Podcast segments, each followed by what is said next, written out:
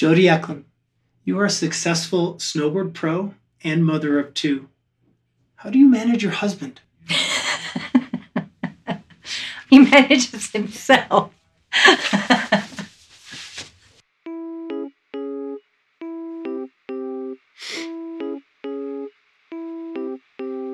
Hello, and welcome to the Snowmass Extreme Podcast. I am your host, Jason Hartman, but I'm better known as Tigger.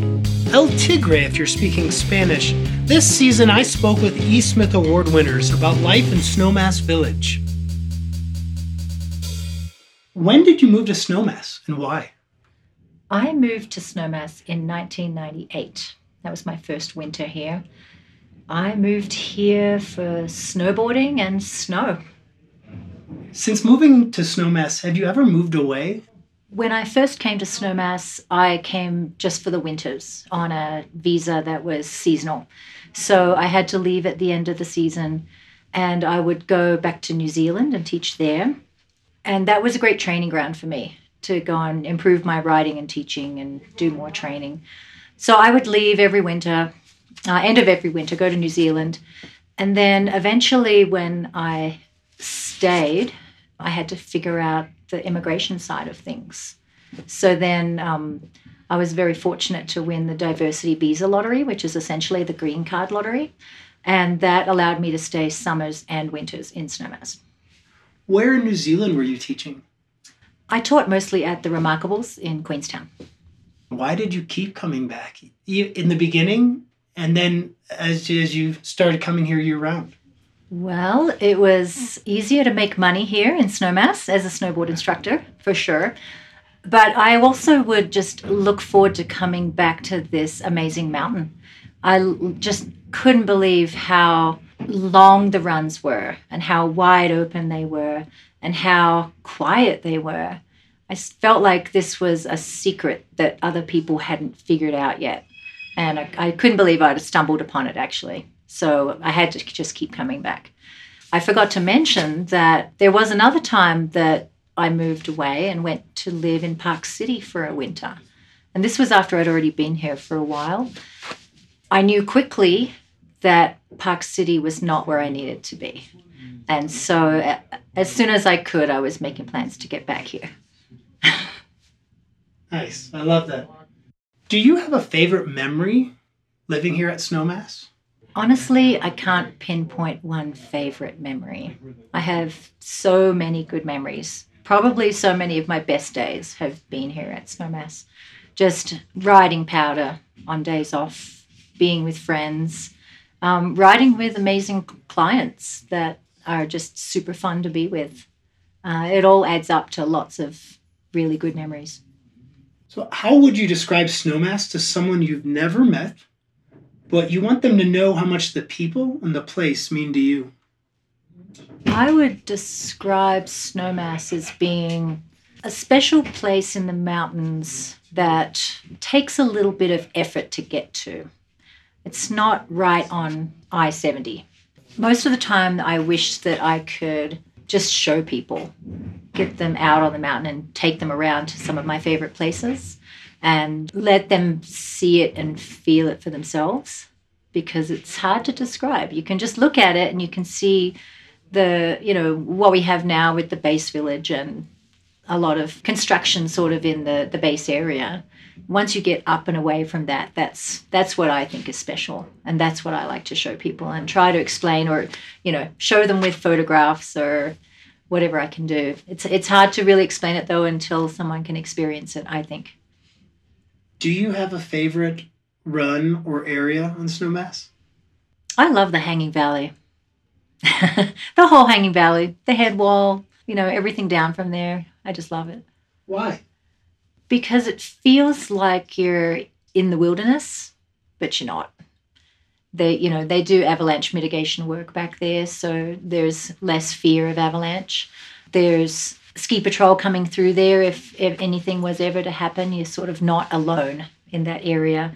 But you have this feeling of being away from the crowds and seeing more of the the beauty of nature, less you know, less grooming, um, less markers around the place. You sort of have to find your way, and Uh, and the snow is great back there on a good day. It's just the best place to go, in my opinion. Excellent. Do you have a fun or funny memory you could share? I saw a chairlift come off once. okay, that's a big deal. it's kind of a big deal. I don't know if other people would think it was funny, but at the time it was it was kind of funny. There was a little old chairlift that was called High Alpine before the, the current High Alpine that's there now. And one day late in the season, it was probably one of the last days of the season, um, I was with someone and we were going to get on that chair. And the loading area was really, really slick. Like it had that sheen to it where if you, you step onto it, you can easily slip over.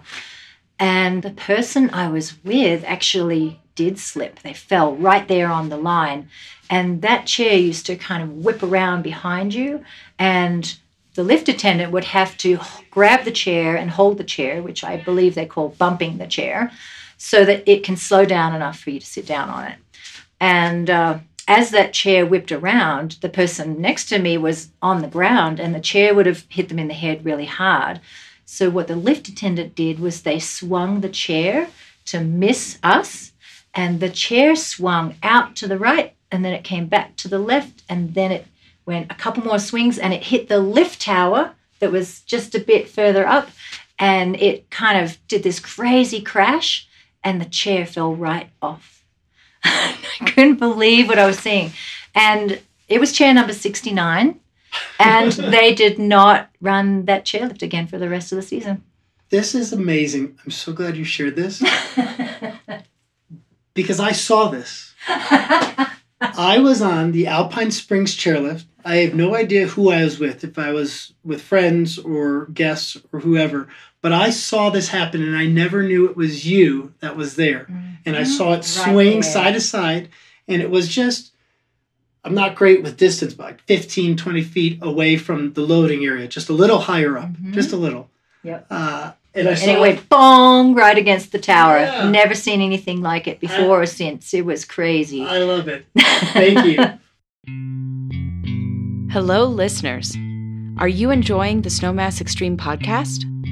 Would you like to hear more content just like this? Subscribe to the Snowmass Extreme podcast wherever you listen to podcasts and tell your friends. Because it's a big ass mountain and there are free refills for everyone.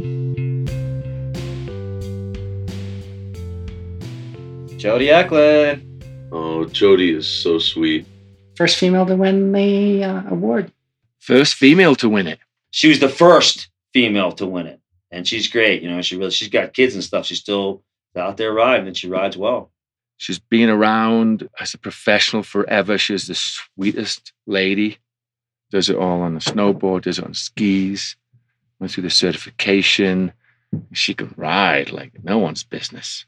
I think she really typifies like, you know, the first of the real female snowboard instructors who were just totally professional. We could do anything at any time, any level. And we didn't have that before Jodie came along.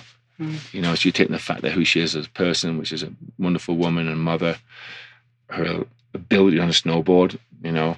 Oh yeah, she is amazing. I feel like that's the first female name on there too, and justifiably so. She's an amazing rider. She puts up with Scotty, power mom, all those things. Definitely one thing comment I say about Jodie is she is somebody, one of the few people in this world on a day off, I would free ride with her. Always happy, smiley every every chance I get to talk to her is, is just just a positive one. I don't get to see her much though. I worked a private with Jodie Eklund a month ago, and she does such a good job. And I'm not surprised, you know, that she loves it so much and it makes it look so easy. She's she's a great instructor. Jodie, obviously, like inspirational with how they're raising their their girls and solid rider, just a paramount professional. Yeah, Scotty's wife. no, I knew it. I know I'm not supposed to say that. No, she is her own person and awesome in her own right. Jodie is tough, man. And I think an inspiration to the girls. You know what I mean? I think the girls look up to her. Um, I know Tamara does. You know, when she rides, she likes seeing Jodie at lineup. She likes seeing Jodie out there when she's teaching and when she's riding. And when they do clinics and trainings together, probably you know responsible. She's probably a responsible adult. An adult, yeah. Yeah, yeah, adult. yeah, exactly. She's a fully grown, fully grown adult, which is why I respect her. Unlike And most also- of us. Yes, exactly. Which is why I respect her, but also why we don't hang out as much as I would quite like. Yeah, Jodie and Scott, just awesome guys to have down at lineup. Always good for a really good conversation and always good to chat about Australia as well. Even though my wife's from New Zealand, but we end up chatting about New Zealand or Australia and just getting back down there. I was there when they met. I was definitely there when they met. I remember that night quite well. I smile a lot about it. I believe it was the end of the season event, and uh, I guess it was just the beginning of their lifelong season right there. But it was a lot of fun. I was into my own things, doing my own things that evening, and I just kept looking over, being like, "Attaboy," all night long. Attaboy. So it was perfect. Jodie Eklund, I also met her with Scott.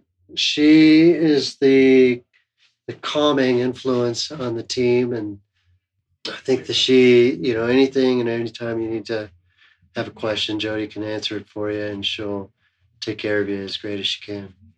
I've talked to a lot of people about Jodie, and people talk about Jodie as a calming force.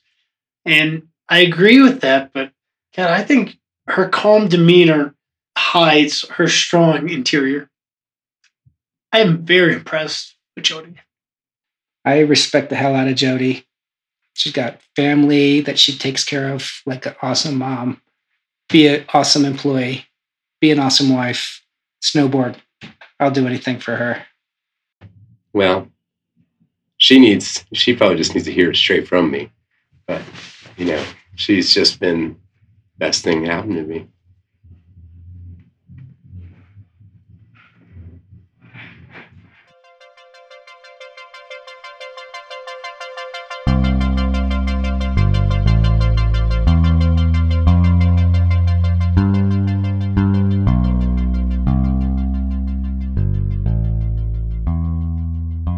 Snowmass changed since you first moved here? I was thinking recently about how before the gondola was there, we had a wood run chairlift, and then it was it took time to get over to Elk Camp. There was no real easy access to Elk Camp unless you took Two Creeks chair from the base there. Um, so you would have to go up Fanny Hill, Coney Glade, Big Burn Chair, and then work your way across the mountain to get to Elk Camp. So it would be half the day just to get to Elk Camp. Whereas now you can just go straight there on that gondola and have your um, beginners up there too, which was not an option back then. And then we used to take the kids for snowboarding on the Bernie the Bear bus to Assay Hill. That was where Tube Town was, which is now where the Viceroy is. There was a yurt where you could get pizza. But uh, before even that, we used to walk kids over to Manja Manja, which was the pizza shop that's over at um, it's kind of behind behind the Conoco gas station right there. We we'd walk over there for lunch, and now we don't even think of it. Maybe we should on busy days. I don't know, but yeah, the whole base village, obviously that that's all happened within the last twenty years or so. Uh, before that, there was a lot of parking lots down there that were great for learning how to spin your car on the ice. That's how I learned to drive defensively was down in those Really? parking lots that are not there anymore. That's yeah. funny. Yep. I appreciate all of what you just listed, the changes. And some of the things I noticed were the change in lifts, change in runs. Uh, is there something that you can reflect on that you miss the, that changed? Hmm. I miss the um, the quiet that we used to have. I feel like with the newer lifts, there's a there's a higher pace and there's more noise. it used to be that you could be mid mountain and it would be less sound, and yeah, I miss that. I liked the quiet early on. It's a much busier place, noisier place now. What does the E. Smith Award mean to you? Well, I'm on a, a list of people who I like to think have made an impression on our snowboard school. I think it's a pretty coveted award. People like to get their names on that list. So I felt pretty special when I was awarded that award. It's nice to be the first woman on there, I confess. I felt good about that. I was going to ask, what does that mean to you, being the first female to have received the award? I, I would say that there's always been, it's always been that women have been the minority in our snowboard school. There's always been more men than women on the team. So, you know, that probably accounts for part of the fact that, that you know, there's more men than women on that list. Um, but yeah, I think that it's it's great to still be here representing for the women on the team, and I, I like to think that for new women coming in, they they appreciate that they can look up to a woman who um, has been able to go the distance and still going, still hanging in there, and still enjoying it. You know, I want to keep going as long as I can. So we just went through all of the current E. Smith Award winners, and do you see a thread that might connect those people?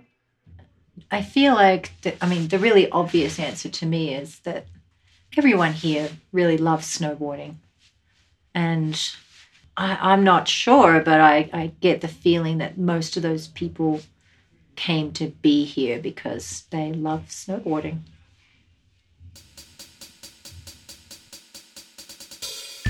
Thank you, Jodie. I am thankful snowboarding brought both of us to Snowmass and the people we call family. And I agree, life is too short to miss a powder day in Hanging Valley. If you like this show, please share, rate, and review us on your podcast app. Our theme music is by Lonnie Betts and the Squeaky Sneaker Band. Until next time, stay healthy and be excellent to each other.